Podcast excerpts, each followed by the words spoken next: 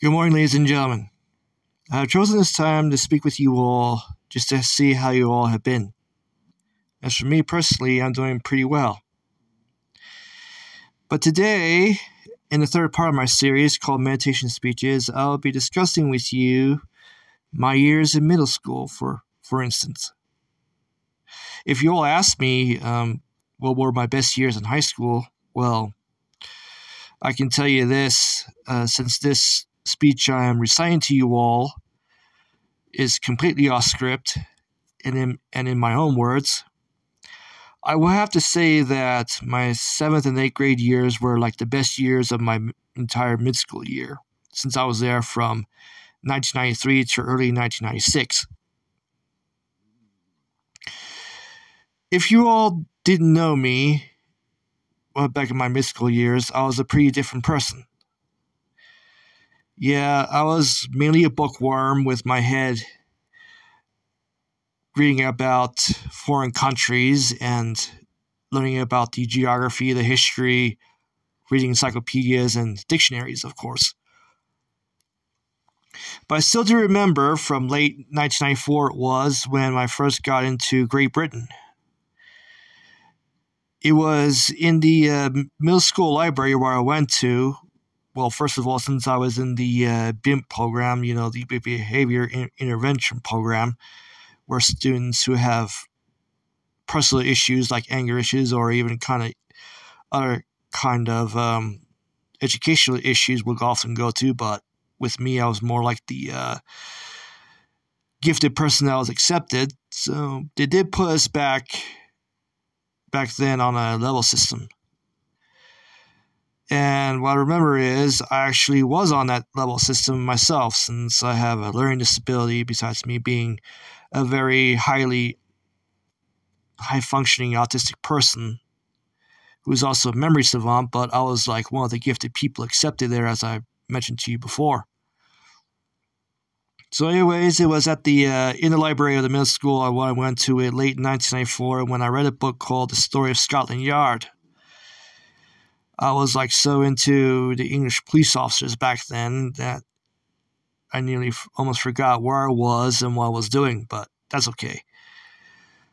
Well, it was by then I got interested into Great Britain and watching uh, PBS shows like Mystery, whether it offered like The Adventures of Hercule Poirot and uh, especially Sherlock Holmes and and even uh, Prime Suspect back then when they had it on on the sh- on that kind of show on PBS every Sunday evening back then. But with me, I was like so very intrigued by it that I soon read every encyclopedia that had pictures of English police officers back then.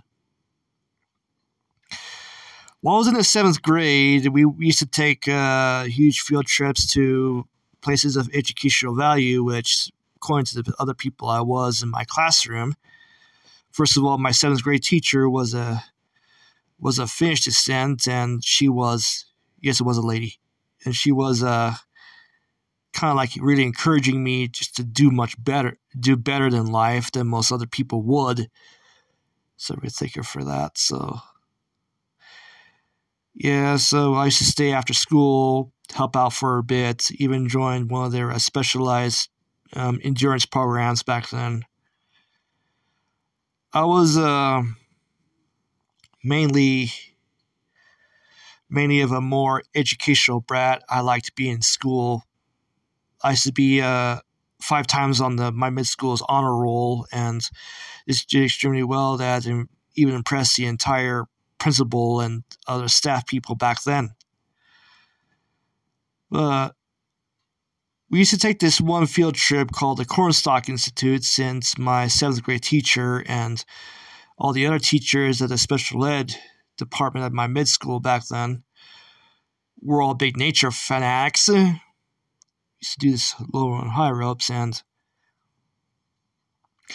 I used to remember this one girl that I met. Her name was Tabitha, and for her, she was uh, since since I was in the uh, seventh grade. I was she was in sixth grade, and awfully new to the program.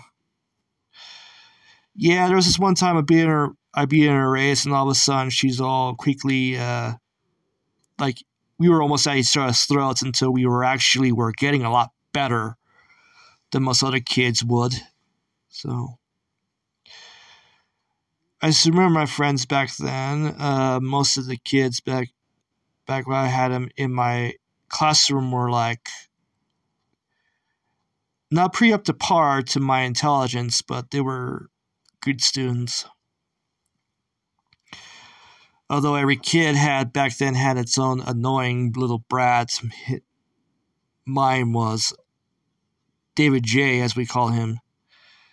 He was a Jehovah's Witness who didn't seem want to participate in any of the events back then, but but um, fortunately though, I was kind of like more encouraging to him. He was a bit of a loner and usually keep to himself. Matthew Kovard was another friend of mine who got me interested into the uh, studying about the Bismarck, you know, the uh, German World War II era pocket battleship that was if infamously sunk by the uh, British Royal Navy during the Battle of the Atlantic in 1941.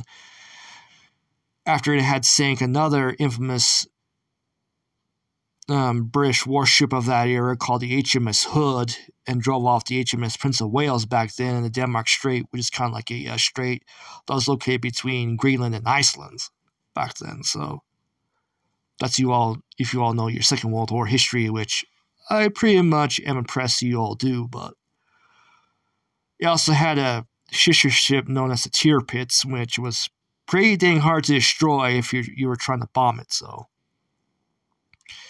so anyhow, he also got me interested for a while into the Titanic, the luxury ship that sank in April 1912 because it smacked into an iceberg. Dubbed the unsinkable ship back then, but surely wasn't unsinkable back then, so they were extremely wrong at that point. So, so anyways, uh, I still remember my principal back then. Her name was Jean Harlow, huge Star Trek fan, one I liked pretty well, and got to see her in a nice Next Generation era Starfleet uniform. She looked pretty good on it.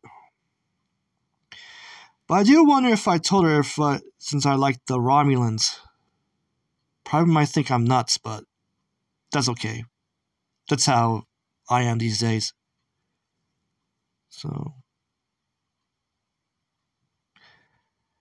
And me? Well, let's just continue on with me for a bit. So, back with back to this uh, address I'm addressing to you all. So, anyways, we would spend every last week of last weeks of school at this uh, canyon uh, cabin over there in the woods, and I do remember one time while still in seventh grade, uh, Tabitha wanted to talk talk to me in the hallway, and uh, I was reading a book called Richard Scarry's Busy Busy World that he had published back during the 60s.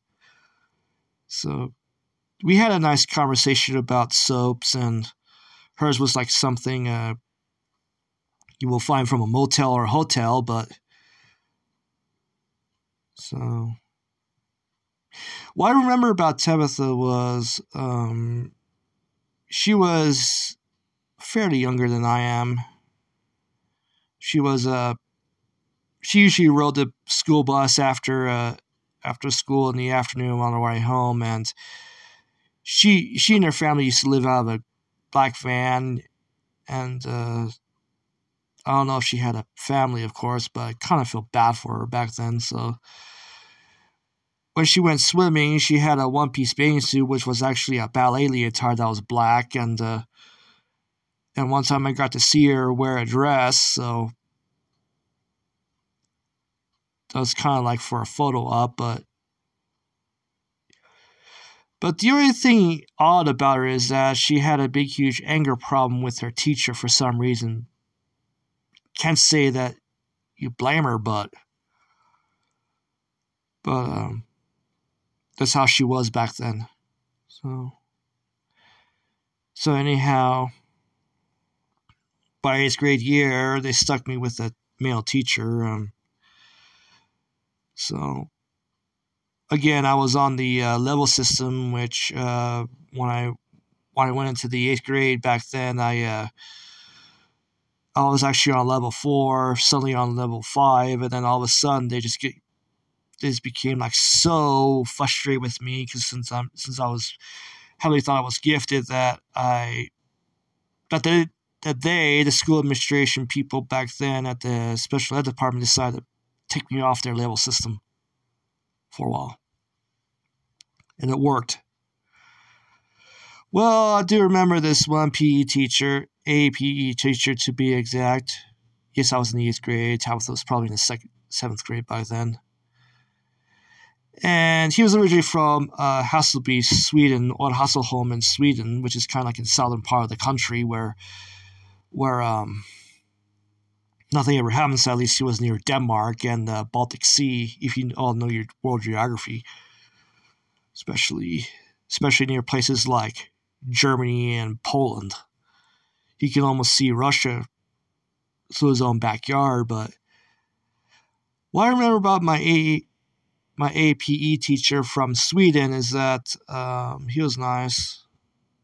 Taught me a lot about his language. Yes, at one time I since I was interested in Great Britain and uh, one time I, I was even had a big huge interest into this country, the Kingdom of Sweden or the Kongregariet Savaria, as they would call it in Swedish, or Svenisk. So, well, anyhow, back to back to the speech I'm reciting to you all, and what I remember about him was that uh, one time I was doing a book report. Since I was, I usually come to school with an encyclopedia because my mother gave me a encyclopedia set instead of encyclopedias for Christmas. They were like 1986, 1987 published, something like that. But back when I was a kid. So anyhow, one time I was doing, I was reading a, encyclopedia school, and my eighth grade teacher was so infuriated about seeing me with a book in my hand that he made me do a book report about the country of Sweden. I had to cover the entire country's history, geography, um, defense status, you know, all that typical stuff. So I did that for him, and, and guess what happened? You give? He gave me a big, huge A plus plus on it, and as for my Swedish APE teacher, well, he befriended me. I got to play with his uh, childhood games. Said it was I was pretty good in, in, in a few of them for some reason. I guess I was a natural, but one time. and all that. so. Yeah, he used to tell me about his boyhood years. First 18 years he was in Stockholm and told me about the entire city. And uh, used to have this place, I don't know where it was in Stockholm, but it had a big, huge cannonball stuck in the stuck in the wall of it. I thought it was kind of amusing, but I don't know if that place still exists, including a revolving restaurant called Globen, as they would call it. They'll have like almost 360 degree pan- panoramic views of the country, or should I say the capital city. So, well, anytime, any, well, anyways, one time he told me that his uh, former home in Sweden, southern Sweden, would shake because of because of a Swedish made Saab Draken uh, fighter jet will fly over. So, yeah, they were um, masters at technology and defense stuff. So we have to give them credit. So, but with them protesting about the climate change, the global warming crisis that really doesn't exist, well, shame on them. So, so Main one is, is I do hope to God that they do learn that there's no such thing as a global climate crisis or whatever blah blah blah that they're believing from from their own leaders. So well anyway, one of my fondest um, memories I have of me being in eighth grade is that yes, I continued my research into Great Britain.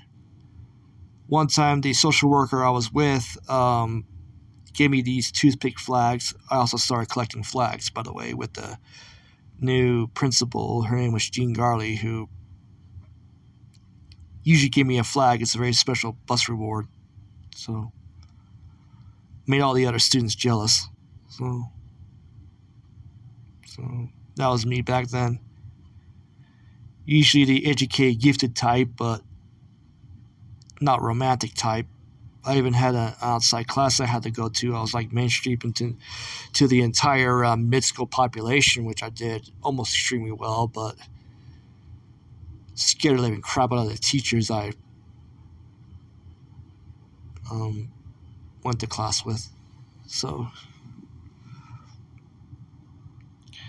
so anyhow, back to back to what I was telling you about, and